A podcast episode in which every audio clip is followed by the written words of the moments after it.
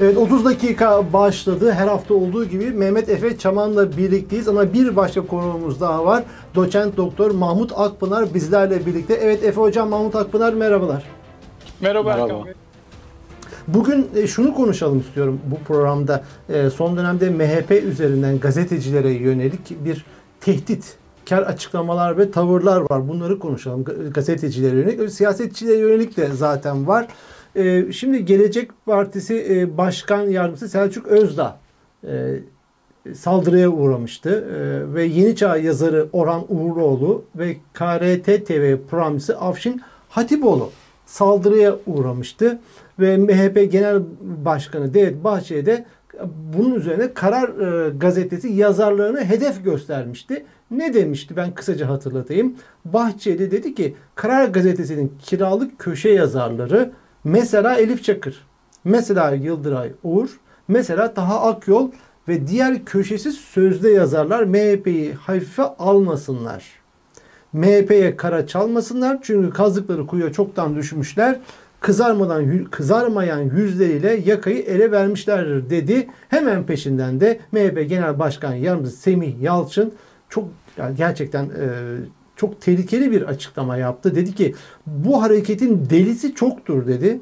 Talimat falan da dinlemezler dedi. Yani bu saldırılar karşısında şiddeti kınamak yerine bu tarz açıklamalar geldi MHP'den. Bunları konuşalım dilerseniz. Bu gazetecilere yönelik bu tehdit, yani gazetecileri susturmaya yönelik bir yöntem olarak öldürme, hapse atma, kaçırma, ne bileyim susturma çabaları olarak bunları bir konuşalım. Ama Efe Hocam müsaade ederseniz önce konuğumuzdan başlayalım. Mahmut Akpınar'dan başlayalım. İlk sözü ona verelim. Şimdi Mahmut Hocam, şimdi gazetecilere yönelik bu tür öldürme, tehdit, her tür hapse atma meselesi yeni değil. İşte 1909 muydu? Hasan Fehmi Bey'in Serbestlik Gazetesi'nin yazarı Galata Köprüsü'nün üzerinde İttihat Terakki tarafından öldürülmüştü. Niye? İttihat Terakki'nin aleyhine yazılar yazıyor diye. O günden bugüne aradan işte şu kadar sene geçti. 100 yıllık bir süre içerisinde bir arpa boyu yol kat etmemişiz ve Hrant Dink'in de seneyi devri üzerine denk geldi bu açıklamalar. Ne diyorsunuz bu tehditler üzerine? Evet, yani MHP'nin ülkücü cenahın biraz ittihatçılardan tevarüz edilmiş tarafları var. Özellikle böyle şiddete yatkınlık tarafları 80 öncesindeki o kutuplaşmada dava namına karşı görüşten insanlara şiddet uygulama, işte sokakların gerilmesi noktasında onların bir aktörlüğünün, çabasının olduğunu görüyoruz. Ama bu son çabalar, son tehditler gazetecilere, siyasetçilere biraz da hem AKP'nin hem MHP'nin oy tabanının erimesiyle ilgili diye düşünüyorum. Yani ülkede çok problemler var. İşte ekonomiyle ilgili, hukukla ilgili filan. Bu problemler gün yüzüne çıktıkça iktidarın ana sahibi AKP ve onun küçük ortağı MHP'nin oy oranları ciddi bir şekilde eriyor. Eleştiriler yükseliyor. Bu eleştiriler medyaya da yansıyor doğal olarak. Kanaatimce medyaya yansıyan, her ne kadar havuz medya oluşturdular, herkesi kontrol ettilerse de toplumda çok yoğun bir homurdanma var, bir rahatsızlık var, bir yükselen bir tepki var. Gazetecilerin yazdıkları da bunu hızlandırıyor, bu ivmeyi. Onları sanki biraz susturmayı, o erimeyi şiddetle, baskıyla, gazetecileri susturarak azaltmayı umuyorlar. Öyle bir çabaları var diye düşünüyorum. Ama bu çok da mümkün olacak bir şey değil. Yani sonuç alınacak bir şey değil. Problemleri çözmeden, gazeteciyi sindirerek veya hakikati söyleyerek, var olan şeyleri yazanları tehdit ederek bu erimeyi durdurmaları çok da mümkün gözükmüyor. Evet. Şimdi Efe Hocam size döneyim ama öyle gözüküyor ama bu ifadeler oldukça tehlikeli. Özellikle Semih Yalçın'ın bu açıklaması, bu hareketin delisi çoktur dedi. Hemen akla Ogün Samast geliyor. Tam da Hrant Dink'in öldürülmesinin, cinayetinin seneyi devrinde bu açıklamalar yapılıyor. Delisi çoktur. Öyle talimatla falan yapmazlar. Talimatla da yaparlar ama talimatsız da yapacak deliler vardır açıklamasını siz nasıl değerlendiriyorsunuz? Bu bir talimat gibi de aslında bir yönüyle. Yani tabii, doğal talimat gibi oluyor. Yani talimat beklemeyin, yapın anlamı da çıkar buradan. Her şeyi bizden beklemeyin. Hani kendinize düşünüp yapabilirsiniz gibi bir şey. Evet Efe Hocam. Evet. Şimdi şöyle bir şey sormak istiyorum. Bu tartışmaya girmeden önce veya bu fikir teatisine girmeden önce. Ama bunu yani hem seyircilerimize sormuş olalım hem de birlikte istişare edelim kanımca. Neden mesela diğer partilerden böyle bir açıklama gelmiyor veya bu türden açıklamalar olmuyor da Milliyetçi Hareket Partisi'nden oluyor? Yani olaya analitik bakmak açısından söylüyorum. Bu hani bu birinci sorumuz olsun. İkinci soru da ya ben bir siyaset bilimci olarak Türkiye'deki iyi kötü işte rejimi, siyasi partileri vesaire incelemeye çalışıyorum bir şekilde. Fakat bir türlü anlayamadığım bir nokta var. Milliyetçi Hareket Partisi'nin rolü nedir? Yani nasıl bir vizyonu vardır? Ekonomi politikaları nedir? Milliyetçi Hareket Partisi'nin hani siyasi yelpazede konumlandığı noktada hedefleri nedir? Ben şeyi çok iyi anlıyorum. Mesela AKP ile ilgili kabataslak bir değerlendirme yapacak olursak hani İslamcı bir ajandası vardır. Toplumda devlet içerisinde Müslüman veya Müslümanlıkla alakalı noktalarda biraz daha duyarlıdır falan. Yani bir takım yapmak istediği şeyler var. Fakat merkez sağ parti gibi kendisini algılıyor. Öyledir demiyorum. Yani rejimin en büyük şu anda üzerine inşa edilmiş olduğu parti ama kendini algılayışı açısından. Cumhuriyet Halk Partisi o da kendini solcu veya sosyal demokrat bir parti olarak algılıyor. Öyle değil ama yani kendini algılayışı açısından. HDP işte Kürtlerin haklarını, siyasi haklarını vesaire veya işte kültürel haklarını geliştirmeyi falan hedefliyor. Onlar da kendini öyle konumlandırıyor. İYİ Parti aynı MHP'nin içerisinden çıktığı için onda da böyle bir programla alakalı büyük bir fluluk var. Ben burada ikinizle de bunu paylaşmış olmak istedim ve seyircilerimizle. Şuna bağlamak istiyorum. Yani şunu sormamız lazım. MHP'nin Türk siyasetindeki fonksiyonu nedir? Ortaya çıktığı 1960'lı yıllardan itibaren, yani 60'ların sonlarından 70'lerin başlarından itibaren o izlediği grafik nedir MHP'nin? Yani bu grafiğe baktığımız zaman tabii söz size de geldiğinde sizin değerli katkılarınızı çok çok bekliyorum. Benim acizane görüşüm şu. MHP'nin Türk siyasetindeki tek malzemesi, yegane malzemesi etnik ırkçı Türk milliyetçiliği. Ve bu özellikle 1980'lerin sonundan itibaren tepkisel bir milliyetçiliğe dönüştü. Yani daha önceden aksiyonerdi. Aksiyoner olması şu, yani Turan idealini veya işte Türkiye halkların, Türk şivelerinde konuşan milletlerin entegrasyonu gibi bir hedefi vardı.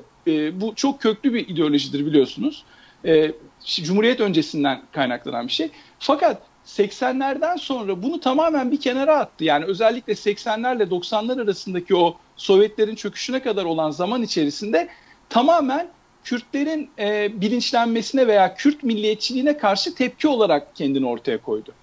Dolayısıyla MHP'nin 70'li yıllarda sol kesime karşı tetiş hareketleri oldu. 80'li yıllardan sonra da özellikle Kürt hareketine karşı bir aşırı alerjisi oldu. Yani diğer partilerden çok daha fazla tepkisel oldu bu konularda. Yani bu şiddeti analiz ederken gazetecilere yönelik şiddet, siyasetçilere yönelik şiddet, halka yönelik şiddet veya farklı etnik gruplara yönelik alerji, bunu analiz ederken şuna bakmamız lazım. Bu patoloji münferit bir patoloji değil. Bu patoloji kurumsallaşmış bir patoloji. Yani MHP'nin nüvesi bu zaten. Yani ortaya çıkış gayesi daha homojen, daha etnik, daha ırki noktayı vurgulayan bir Türk milliyetçiliği yani hedefliyor. Bunu hedefler. Bir parti bunu programına koyabilir. Koyar. Tamam. Ama şiddet dili neden hakim bu kadar? Buna ama mecbur...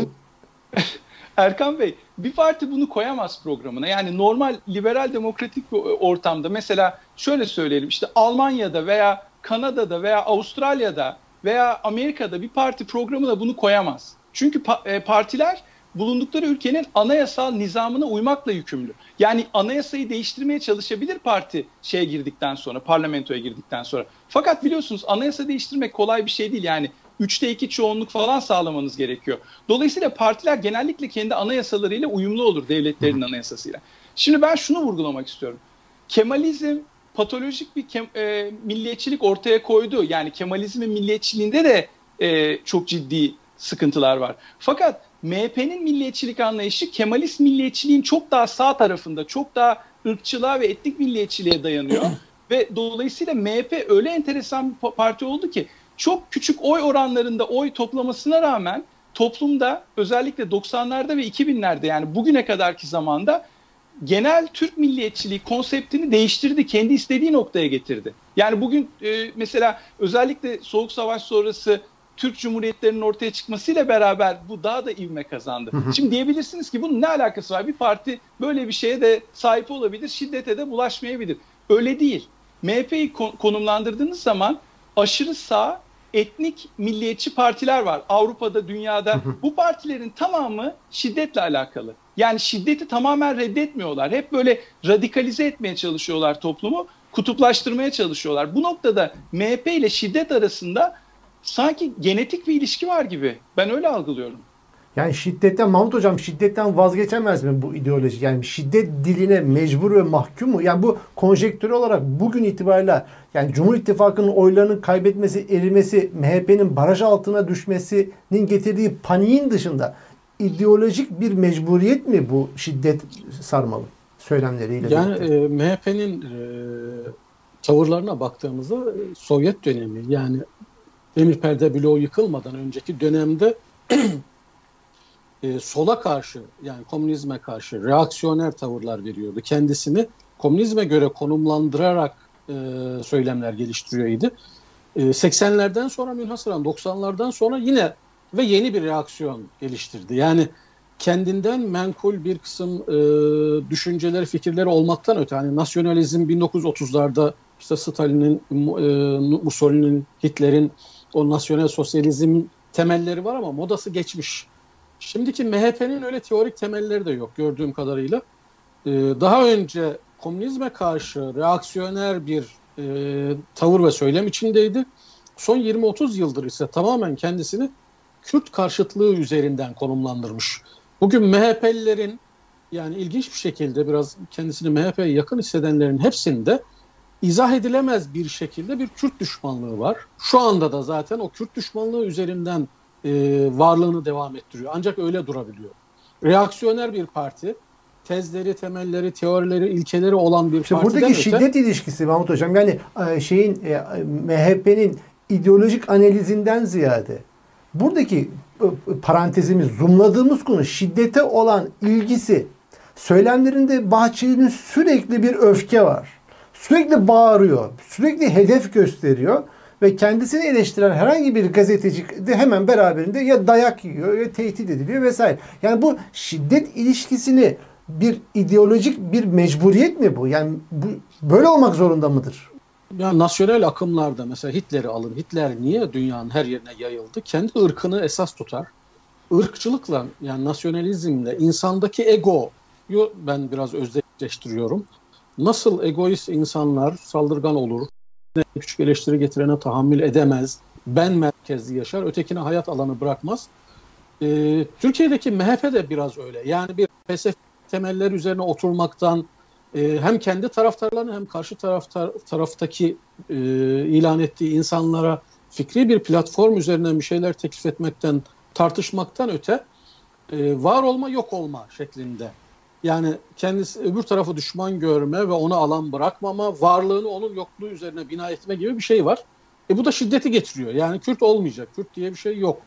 Olmaması için onun imha edilmesi, susturulması, sindirilmesi lazım. Bu da şiddeti gerektiriyor.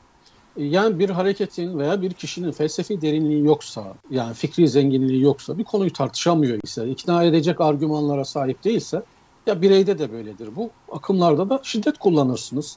Sindirmeye, susturmaya çalışırsınız. Ama güçlü argümanlarınız varsa onları ortaya koyarsınız, ikna edersiniz. Biraz Türkiye'deki MHP'nin hali öyle. Yani eriyen bir parti, kendi MHP'liler dahil, bunun bütün istatistikleri de öyle gösteriyor, tabanını kaybediyor. MHP'liler eleştiriyorlar. Zaten İYİ Parti'ye giden de çok var.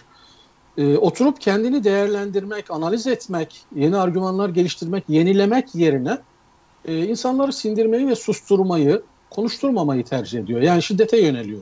Fikri zayıflıktan kaynaklanan, argümanlarının zayıflığından kaynaklanan bir şey aynı zamanda. Aslında bizim şimdi tabii gazetecilere tehdidi ve şiddeti konuşuyoruz. MHP'nin tutumunu, ama tabii aslında bu Türkiye'de yeni bir olay değil. Yani işte pek çok yüzlerce gazeteci Türkiye'yi terk etmek zorunda kaldı.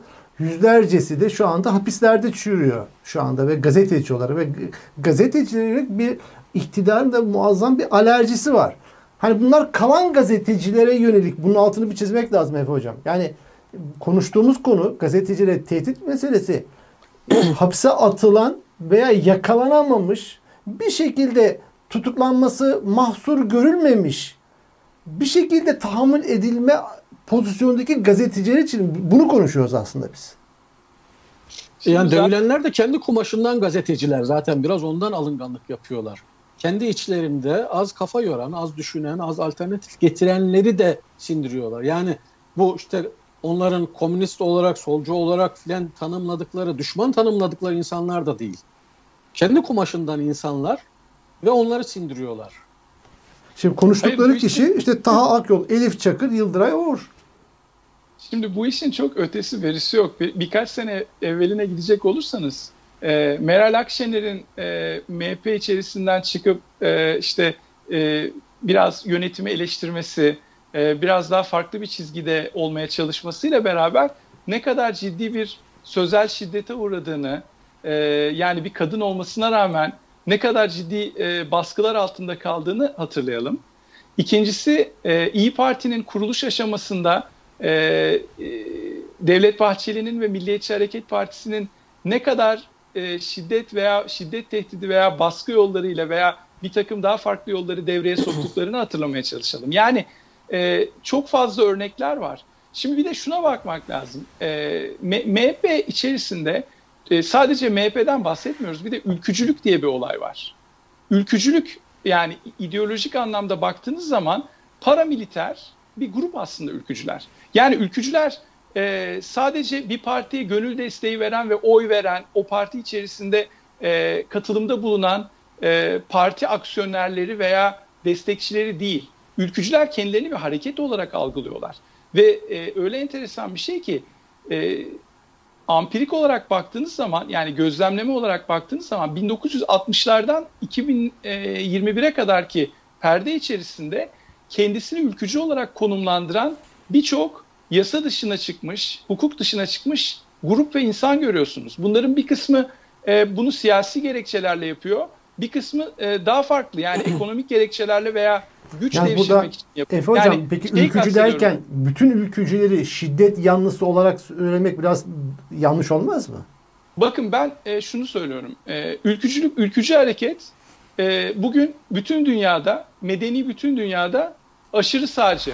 Yani far right populist, aşırı sağcı bir hareket olarak tanımlanıyor.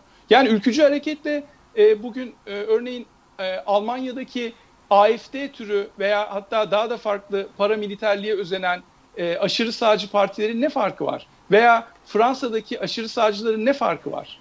Veya Amerika'daki mesela şöyle söyleyelim, bu işte şey var biliyorsunuz, birçok Trump'a destek veren Proud Boys gibi, işte gururlu çocuklar gibi birçok böyle aşırı sağcı gruplar var. Veya daha da geçmişe gidelim, KKK gibi, Ku Klux Klan gibi, daha yani dini figürleri de kullanan, bunu milliyetçilikle, şunu demek istiyorum. Yani hocam olabilir de evet. Ben hani MHP partisi, yani ülkücü deyince benim mesela hala temaslı olduğu ülkücüler var. Mesela görüşlü mü diyorlar ki kardeşim biz bu şiddetten rahatsızız. MHP'nin bu dilinden rahatsızız.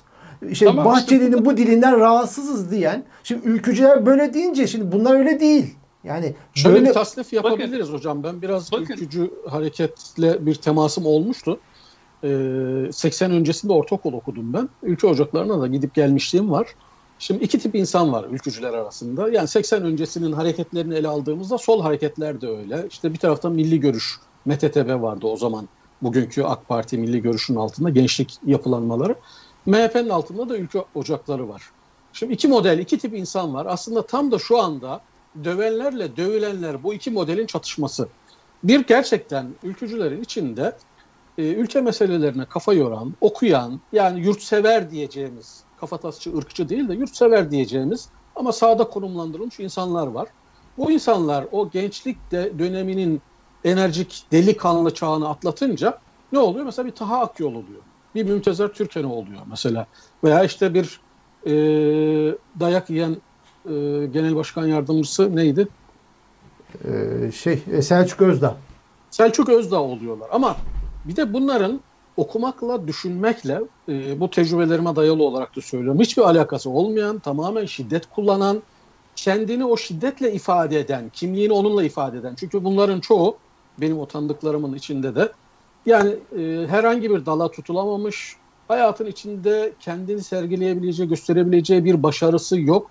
Eline silah verilmiş, sokaklara salınmış insanlar. İşte bu kesimden de Alaattin Çakıcılar, Sedat Pekerler çıktı. Şimdi tam da yaşadığımız şey aslında Alaattin Çakıcılara okuyan yazan Mümtaz'er Türköneleri, Taha Akyolları dövdürmek. Yani MHP'nin şu anda yaptığı o. Ben aradan bir şey sorabilir miyim hocam? Müsaade ederseniz. Çünkü şeyden çok önemli bir nokta olduğunu düşünüyorum. Peki şeyi nasıl açıklayacağız? Yani Taha Akyollar veya Mümtaz'er Türköneler entelektüel seviyeye geldikten sonra ben ülkücüyüm demiyorlar. Ben MHP'liyim de demiyorlar. Bakın çok önemli. Çünkü bir liberal veya bir Marksist veya bir merkez sağ donanımlı ve yönelimli bir aydın yani o gruplarla, o tip partilerle haşır neşirken, kendi gruplarıyla, kendi politik sosyalleşmelerini yaşarken neyse ileriki dönemlerde de o fikirlerinin arkasında duruyor. Yani o fikirleri reddederek ben artık farklı bir noktaya doğru gidiyorum demiyor. Bakın mesela eski sosyalistler dahi kendi evrimlerine bakarken, yani bugün liberal olanları bakıyoruz. Yani daha önceden sosyalist veya Marksist, bugün liberal. Fakat o geçmişlerinden övünerek bahsediyorlar. Diyorlar ki ben evet o geçmişlerimde o dönemde yapılması gerekenleri yaptım. Yani şunu demek istiyorum. MHP içerisinde veya ülkücü kesim diyorsunuz ya, bir olumlu bir kesim var. Entelektüel, okuyorlar, yazıyorlar. Memleket meselelerini düşünüyorlar. Hatta dediniz ki vatanseverler, ki ben ona kesinlikle karşıyım. Ülkücü hareket kesinlikle sadece vatanseverlik değil. Vatanını çok seviyor. Ona ayrı yani bir şey söylemek istemem hiçbir zaman. Evet elbette ki vatansever. Fakat milliyetçi olmamak, ülkücülük, yani milliyetçi olmayan bir insanın ülkücü olması mümkün değil. Ama bakın milliyetçi olmayan bir insan sosyalist olabilir veya milliyetçi olmayan bir insan liberal de olabilir. Yani MHP'yi ve ülkücülüğü tanımlayan en önemli şey etnik milliyetçilik. Aksi takdirde Kürtlere karşı alerjilerini nasıl açıklayacaksınız? Yani o zaman diyebilir ki aynı toprakları paylaşıyoruz, yani aynı vatanı paylaşıyoruz. Ben mesela bir liberal veya bir sosyal demokrat kendini konumlandıran bir insan olarak bir Kürt, bir Abaza, bir Rum, bir Ermeni benim için hiç önemli değil. Aynı vatanı paylaştığımız sürece biz birlikte ortak değerler üzerinde birleşebiliriz. Fakat bir ülkücüye sorduğunuz zaman sen mesela Kürtler de kendi ana dilinde eğitim alsın dediğiniz zaman olur mu canım, burası Türkiye, herkes yerini bilecek falan. Herkes nasıl kabul ediyor, bak sen de kabul et. Yani böyle bir yaklaşım var ve bu yaklaşım MHP ve ülkücülüğü terk etmeden, yani o grubun dışına çıkmadan o söylemin dışına çıkamıyorsunuz zaten. En mülayimleri dahi onun dışına çıkamıyor zaten. Yani bunu niye parantez açtım? Bakın hocam şu çok önemli bir nokta. Eğer bir grup kendi grup mensuplarını radikalize ediyorsa o grubu sorgulamak lazım. Sadece birkaç münferit olaydan bahsetmiyoruz yani. O ülke ocakları veya Nizam-ı Alem ocakları, yani buna benzer ülkücü gruptan çıkmış olan gruplar şiddeti reddetmiyorlar. Yani biz tamamen şiddeti reddediyoruz. Böyle bir şey olamaz. Biz çok barışçıyız. Sadece ve sadece fikirlerimizle mücadele edeceğiz. Böyle bir durum yok yani. Bu durum sözel olarak kendilerini ifade edebilirler ama pratiğe baktığınız zaman yani o grupların, ben aynı şeyi bakın sol kökenli bir insan olarak Marksist solcular için de söylüyorum. Onlar da şiddete meyilli. Yani Marksist sol aynı şekilde diğer fikirlere tahammül edemiyor. Diğer gruplara tahammül edemiyor. Çünkü bunların doğasında liberal demokrasiyi kabul etmek yok zaten. Evet. İslamcıların da mesela çok önemli radikalize olmuş bir grubu şiddeti reddetmiyor topyekun. Yani şimdi, bunu bu parantezi açmamız lazım. MHP neden şiddete yatkın? Diğer ideolojik görüşler o kadar yatkın olmadığı için. Çünkü ülkücü tabanda ve MHP'de şöyle bir psikoloji var. Devlet bizim, devletin sahibi biziz, devleti biz koruyacağız.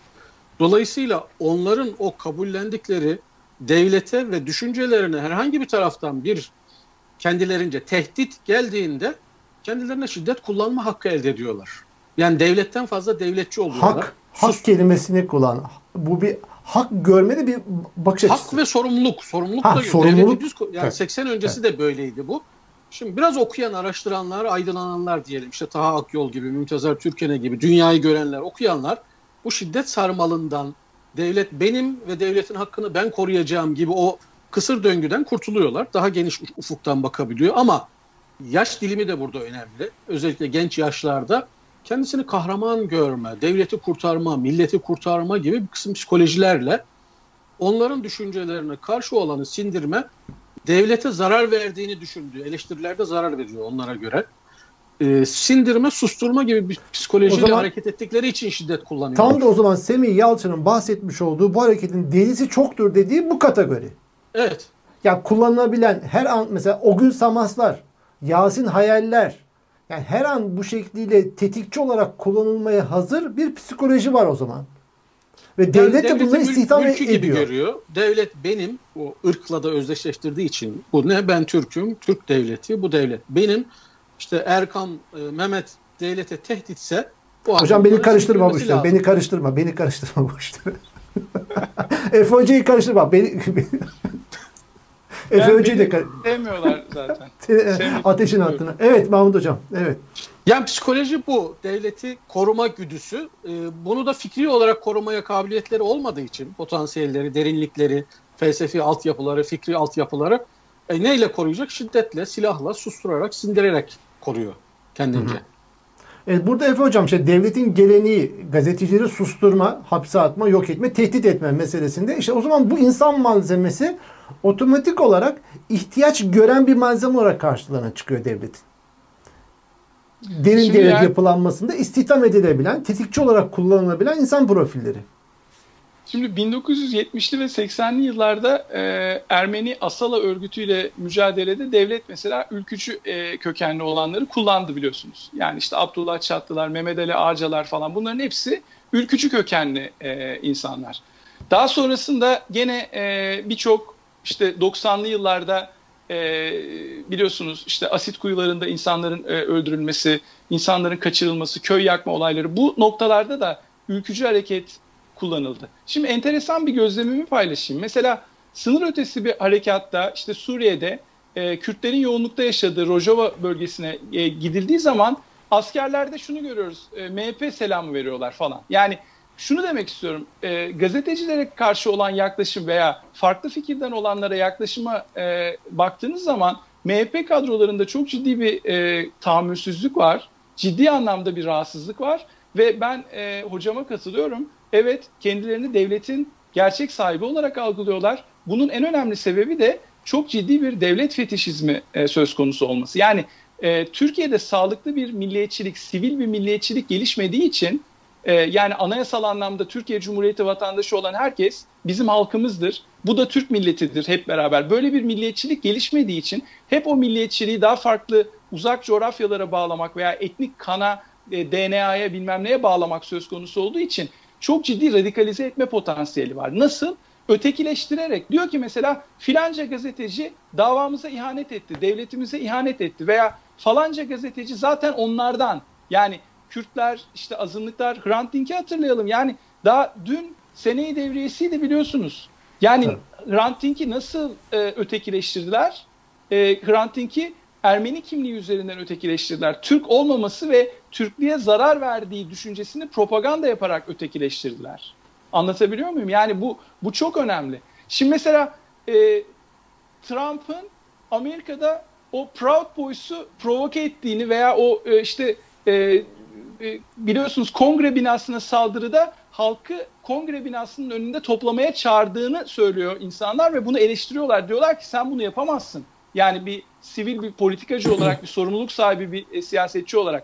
Aynı şeyi bakın MHP yıllardır yapıyor. Ya şu açıklamalar işte Devlet Bahçeli'nin ve diğer MHP'lilerin açıklamalarına bakın. Biz işte kontrol edemeyiz tabanımızı veya bizim tabanımızda çok deli çıkar falan. Bu tip açıklamalar açıkça o gruplara bir himayedir. O grupları tolere etmektir. Demesi lazım ki her kim ki şiddete müracaat ediyorsa o kesinlikle bizim ne partimizle ne de davamızla alakalı olamaz. Bunu diyemiyorlar. Ama neden? Bu bir ihtiyaçtan doğuyor Mehmet Hocam. Böyle bir ihtiyaç var. Eğer siz bir derin devlet, operasyonel bir devlet, hak hukuk dinlemeyen, açık olmayan, hukuka riayet etmeyen bir devlet hayal ediyor iseniz ve toplumun bir kesimini sindirmek istiyor iseniz böyle bir kitleye ihtiyaç var her zaman. Tabii ihtiyaç duyacak her zaman. Yani ülkücü kaynaktan gelen insanlar, bakın mafya babalarının hepsi kendini öyle tanımlar. İllegal bir kısım operasyonlar yapmak istiyor iseniz böyle gözü kara, fikirden, düşünceden, felsefeden uzak, hak hukuktan uzak bir tabana kitleye ihtiyacınız var ve Türkiye'de de bu ihtiyaç hep oldu. O nedenle de devlet veya devletin üzerinde o illegal kontrolü sağlayanlar bu akımın her zaman olmasını istiyorlar. İhtiyaç var çünkü. Şimdi önemli noktalardan bir tanesi şu, gözünüzün önüne şu sahneyi getirin. Devlet Bahçeli Alaattin Çakıcı'yı iki defa Alaattin Çakıcı ile bir araya geldi kameralar karşısında. Bir tanesi Çakıcı henüz hapisteyken, diğeri de hapisten çıktıktan sonra makamında kabul etti. Şimdi yani hani diyoruz ya, kendilerini onlar öyle tanımlıyorlar. Yani işte bir takım mafyalar veya şiddete başvuran gruplar, illegal gruplar kendilerini ülkücü olarak tanımlıyorlar. Bu belki ülkücüler için bağlayıcı olmayabilir. Eğer öyle olsaydı gerçekten MHP ile, MHP yönetimiyle bu gruplar arasında çok ciddi anlamda bir mesafe olması gerekirdi. Böyle bir mesafe var mı? Yani dürüst olmamız gerekirse ben böyle bir mesafeyi gördüm. Organik ilişki var. Organik ilişki var. O konuda bizim ülkücü kardeşimizdir diyor Alaattin Çakıcı için. Biliyorsunuz Kılıçdaroğlu ile yapılan mektuplaşmada neydi mektuplaşmanın gerekçesi? Devlet Bahçeli'ye sen nasıl böyle bir laf edersin? Yani anlatabiliyor muyum? Devlet Bahçeli çıkıp da ya sen kimsin ki, yani ben kendimi savunacak olursam kendim mektup yazarım. Sen niye benim adıma ana muhalefet partisi liderine mektup yazıyorsun? Böyle bir şey olur mu? Sus otur diyebildi mi? Yani evet. Şunu demek istiyorum. Hani MHP'nin ve ülkücü hareketin kendisini şiddet dışı bir hareket olarak tanımlamaya çalışması bence herkesin güleceği bir şey. Çünkü normal anlamda siyaseti takip eden, objektif olan her insan şunu görür ki MHP hiçbir zaman kendisini şiddetten yani ayırmadı. Şimdi CHP mesela, CHP geçmişine bakın. CHP'de böyle şiddet, tetiş bilmem ne grupları var mı? Yani öyle örgütlediği bir paramiliter grup. DYP geleneğine bakın, ANAP geleneğine bakın, böyle bir şey yok. MSP geleneğine bakın, MSP geleneğinde bile yani Milli Selamet Partisi'nden sonraki bütün o İslamcı gelenekte de son derece pasif, şiddetten uzak bir nokta görüyorsunuz. Yani bu şapkamızı önümüze koyalım. Evet. Şiddet nerede var? Ülkücü harekette var ve Marksist hareketlerde var. Yani Marksist, Leninist, Stalinist gruplar şiddete meyilli ve ve aşırı milliyetçi, radikal, ırkçı milliyetçiliği savunan MHP gibi zihniyetler şiddete meyilli. Şimdi hocam yani, zaman zaman bu MHP aslında ülke ocaklarıyla arasına mesafe koymaya çalıştı. Öyle büyük oranda örtüşen bir organik bağ var. Mesela Devlet Bahçeli'nin ilk geldiği anları hatırlayın. O dönemde de provokatif çok işlerin içindeydi ülke ocakları, kontrol dışıydı. Mesela pek çok ocağı kapattı, başkanlarını değiştirdi filan ama gelinen noktada 20 yıl mı ne kadar geçtiyse Devlet Bahçeli'nin o tabana mahkum olduğunu görüyoruz. Onları bir enstrüman haline getirdiğini görüyoruz. Evet, katılıyorum. Burada hocam, üzerinde hocam durmamız gereken zannediyorum bir başka konu da, programımızın sonuna da geliyoruz. Şimdi devletin istihdam ettiği bir gruptan bahsediyoruz. Bugün MHP'nin herkesi rahatlıkla tehdit edebildiği, ülke ocaklarından şiddet eğilimli bir takım tiplerin gelip rahatlıkla adam dövdüğü, öldürmeye teşebbüs ettiği ortamlar. Ama herhangi bir hukuka da tesadüf etmiyor olay. Yani bunları aleni yapılıyor olması önemli. Aleni. Yani işte Hrant Dink'in cinayeti de, Hrant Dink Hakkari'nin bilmem ne Çukurcası'nın yaylasında öldürülmedi. Yani insandan uzak belli yerlerde. Hayır. İstanbul'un göbeğinde güpegündüz Şişli, İstanbul'un en kalabalık, en gözün önünde bir yerde öldürüldü. İşte yani ondan sonra da polisler birlikte bayraklarla Ogün Samast'a fotoğraf çektirdiler. Bunu aleni yapıyorlar. Bugün de öyle. Evet. Adam işte saldıran adamlar serbest kalıyor. Herhangi bir hukuka, cezaya tesadüf etmiyor.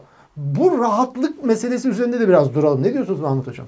Ya devletin içinde de çünkü uzantıları var aynı zihniyetin. Yani Ogün Samast işte bu şeyin, Semih Yalçın'ın dediği gibi bizim kontrolsüz delillerden biri ise bilemiyoruz. O üzerinde de durulmadı çok aslında. Gidiyor öldürüyor Hrant Dink'i. Sonra o kontrollü deli gibi geliyor bana çünkü orada onu azmettiren falan var. Kontrollü muhtemelen ama o kontrolün görülmesi istenmiyor. Bunlar hep karartılıyor o tür olaylar, vakalarda. Sonra Ogün Samast işte karakola geliyor. Bu defa devletin içindeki Ogün Samast, tetikçi Ogün Samast'la fotoğraf çektiriyor. Yani içeride de uzantısı var çünkü. Tek başına Ogün Samast devletin içinde başka Ogün Samastlar olmasa o eylemi yapamaz. Onun uzantıları var ve karşılıklı dayanışma içindeler. Şimdi devletle ülkücüler arasındaki bu organik bağı gösteren çok önemli bir fotoğraf çekmek gerekirse o da ne biliyor musunuz? Bakın Ogün Samast'ın yerine başka bir ideolojiden bir insanı koyun. Mesela bir Marksist başka bir insanı öldürmüş olsun, bir gazeteciyi mesela, veya bir İslamcı bir gazeteciyi öldürmüş olsun, aynı fotoğrafı çekerler mi karakoldan? Yani hepimiz bunun cevabını biliyoruz. Evet. Peki şu soruyu sormayalım mı? Neden? Neden bu farklılık? Yani bir başka örnek vereyim. Sınır ötesi operasyonda ülkücü selamı çakan, kurt selamı veren bir asker veya bir teğmen veya bir işte komutan tolerans görüyorsa, neden o zaman mesela Marksist bir sembolü kullanan veya İslamcı bir sembolü kullanan veya başka bir siyasi grubun veya akımın sembolünü kullanan birine aynı toleransı göstermiyorlar? İşte burada hocamın söylediği nokta bu. Yani devletle ülkücü kanadın veya MHP'nin çok ciddi bir ilişkisi var. Yani Papa'yı vurdu. Bakın Mehmet Ali Ağaca Papa 2. Jean Paul'ü vurdu. Yani İtalya'da hapisteyken dediler ki ya biz işte Türkiye'ye transfer etmek istiyoruz. Orada da hapis. Geldi Türkiye'den kaç ay hapis yattı, hemen bıraktılar. Nasıl oluyor bu?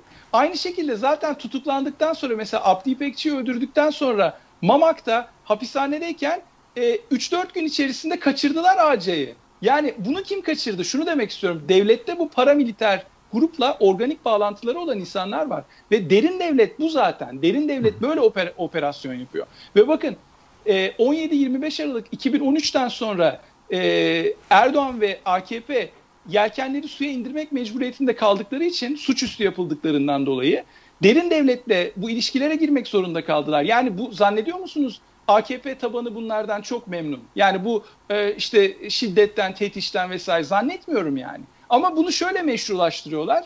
Biz 100 yılda bir ilk defa iktidara geldik, devleti kontrol ediyoruz, muktedir olduk. Bunun da bedeli eğer bu adamlarla ittifaksa bunu da öderiz canım, ne olacak? Sonuçta öldürdükleri gazeteci veya tehdit ettikleri gazeteci bizden biri değil. Mahalle olayı, yani mahalle aidiyeti burada devreye giriyor ve rasyonelleştiriveriyorlar hemen şiddeti falan. Yani bakın bütün grupların bir araya gelip bu şiddete karşı çıkması lazım. Gazeteciyi nasıl tehdit edebilir? Ya şöyle bir açıklama olabilir mi? Bize sempati duyan veya bizim tabanımızda olan insanları biz zapt edemeyiz. Veya işte bunlar içinde deliler çoktur. Bu açıklama savcılığı harekete geçirmesi lazım. Bu alenen provokasyon, alenen cesaretlendiriyor bu grupları. Diyor ki bakın siz böyle bir hareket yaparsanız biz şöyle anlıyoruz. Yani siz bir şekilde meşru müdafaa gibi hareket ediyorsunuz. Yani siz haklı bir dava içerisindesiniz. Bu mesajı vermiş oluyor üstü örtülü olarak. Yani. Evet, programımızın şimdi sonuna geldik. İlk sözü Mahmut Hocam'a vermiştik. Mahmut Akpınar'la bitirmiş olalım dilerseniz. Eğer Efe Hocam ilave sözünüz yoksa. Kesinlikle Mahmut Hocam misafirimiz, o bitirsin. Önce Mahmut Hocam'la, peki şimdi devletin istihdam ettiği, arayıp da bulamadığı, aslında ürettiği, aslında sürekli de Ogün Samast'la üretiliyor. Bu delilerin üretildiği bir zemin var. Bir atmosfer oluşuyor. O atmosfer oluşunca da Ogün Samastlar türüyor ortalıkta. Evet Mahmut Hocam. Yani bu aslında 100 yılı aşkındır var. İttihatçılarla birlikte, ittihatçı gelenek. MHP de o ittihatçı geleneğin bir devamı. İttihatçılar da aynı şekilde şiddet kullanıyorlar. Şimdi Mehmet Hocam'ın dediği gibi Erdoğan aslında bu statükoyu yıkmak üzere daha böyle demokratik, liberal, hukukun üstünlüğüne dayalı bir devlet nizamı kurmak üzere geldi. Ama işte hırsızlık, yolsuzluk, bir sürü kirli işe bulaşınca o ittihatçı geleneğe ve dolayısıyla onun ortağı olan, onun görünür bir yüzü olan MHP'ye teslim olmuş oldu. Şimdi dolayısıyla onun yaptığı bu tür tetiş olaylarına, sindirme, silah kullanma, dövme vesaireye de sessiz kalmak mecburiyetinde. Yani karşılıklı birbirine yaslanarak ayakta duran iki yapı var. Erdoğan'ın kirli iktidarıyla işte Türkiye'de 100 yıldır var olan ülkücülerin, MHP'nin de onun bir parçası olduğu o derin devletin, iddiaçı geleneğin bir işbirliği devam ediyor. Birbirlerine karşılıklı susuyorlar, tolere ediyorlar. Evet. Durum bundan ibaret. Yani aslında bizim burada konuştuğumuz gazetecilere yönelik bu tehdit meselesini tekrar altını çiziyoruz. Türkiye'de gazetecilerin büyük bir kısmı hapiste, geri kalan da yurt dışına çıkmak zorunda kaldı. Muhalefetleri tahammül edilebilir, iktidar açısından tolere edilebilir şu anda işte tehdite muhatap olanlar.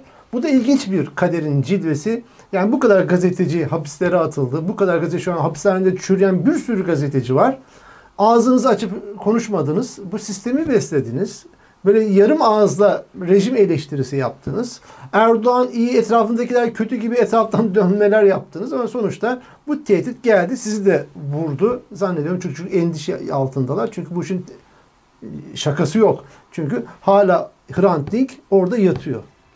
Kanlar içerisinde hala yatıyor. Cezada hiç herhangi bir şey de yok o suçlara yönelik. Çünkü devlet tarafından korunuyor. Evet, yayınımızın sonuna gelmiş olduk. Çok teşekkür ediyorum Mehmet Efe Hocam. Çok teşekkür ediyorum Mahmut Akpınar. Çok sağ olun. Teşekkür ederiz.